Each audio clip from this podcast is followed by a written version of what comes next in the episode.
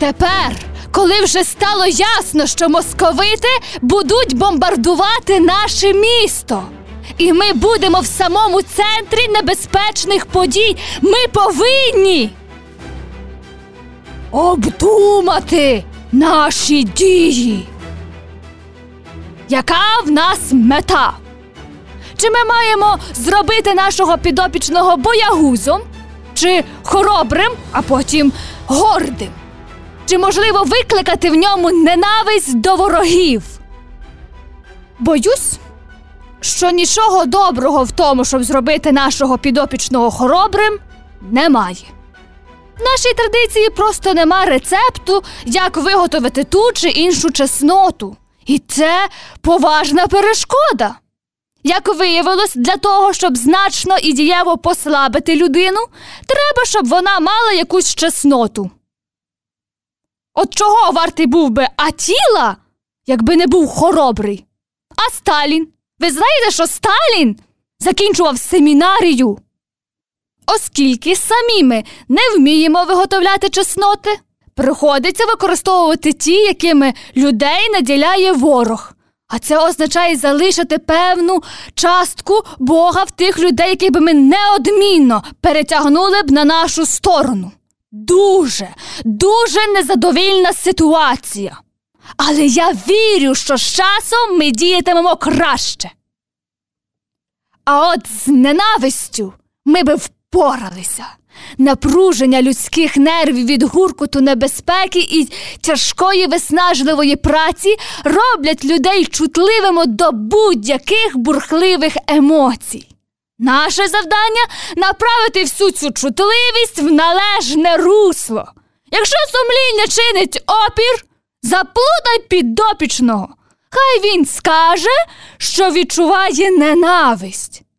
Але не за себе, а за жінок і дітей, що християнинові пристало прощати своїх, але не чужих ворогів.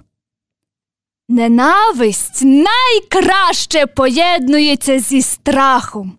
Жахливо перечувати страх, жахливо зазнавати його, жахливо пам'ятати про нього. А ненависть діє як компенсація для зляканої людини, щоб очухатися після страждань, спричинених страхом. Чим більше людина боїться, тим більше вона ненавидітиме. Але щоб максимально вразити людину, потрібно спершу позбутися її хоробрості. Це досить делікатна проблема. Ми зробили людей гордими за більшість пороків. Ну, але не за хоробрість. Кожного разу, коли ми майже досягали в цьому успіху, ворог допускав війну, чи землетрус, чи ще якесь лихо, і тоді хоробрість ставала такою значущою і важливою навіть в очах людей, що вся наша робота зводилася на нівець. Проте є принаймні одна вада, за яку вони дійсно відчувають сором боягузтво. Але небезпека прищеплювання боягузтва полягає в тому, що ми штовхаємо людину до свідомого самопізнання з подальшим каяттям і покорою. Так, впродовж останньої війни тисячі людей, вперше виявивши в собі боягузтво, пізнали моральний світ. У мирний час більшість з них ми можемо зробити цілком байдужими до добра і зла. Але під час небезпек світ постає перед ними таким, що навіть ми не в силі засліпити їх. Це, очевидно, одна з причин, чому ворог зробив світ небезпечним. Бо він знає, що хоробрість це не одна з чеснот, це форма кожної чесноти в момент випробування, тобто в момент найвищої реальності.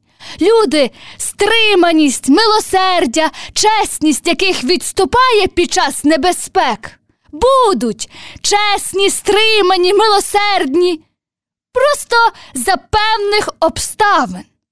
Пилат був милосердним.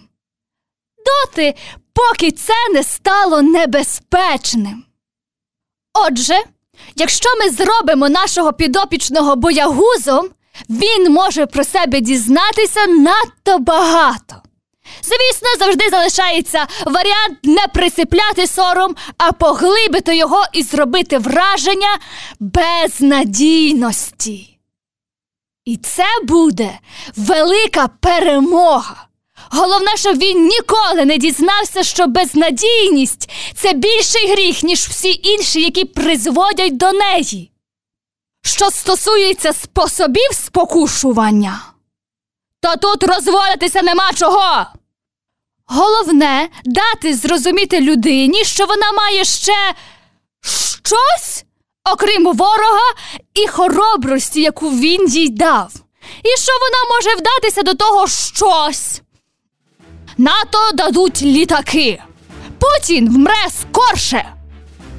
Гороскоп на рік тигра. Тоді, створюючи низку уявних вивертів, як відвернути найгірше, можна переконати її, що найгіршого не станеться. Відтак, у момент справжнього страху, зроби так, щоб той страх пронизив все його єство, увійшовши в м'язи і нерви. І ти зробиш згубну дію ще до того, як він подумає про твій намір. Запам'ятай, боягузливий вчинок це і є найважливіше. Що стосується емоцій страху, то в своїй суті вони не є гріхом, і хоч ми їм радіємо, ніякої користі від них ми не маємо. З прихильністю твій дядько крутень.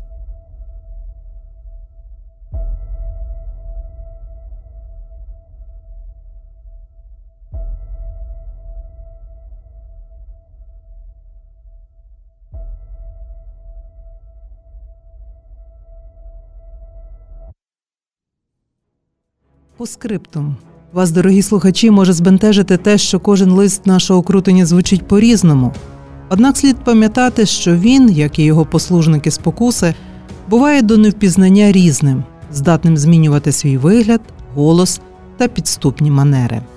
Запис вибраних листів крутення здійснили актори студентського театру штуку на Симонових стовпах. Листи читали Євген Худзик, Наталія Худзик, Дмитро Наумець, Юлія Кизик, Віра Ганчар.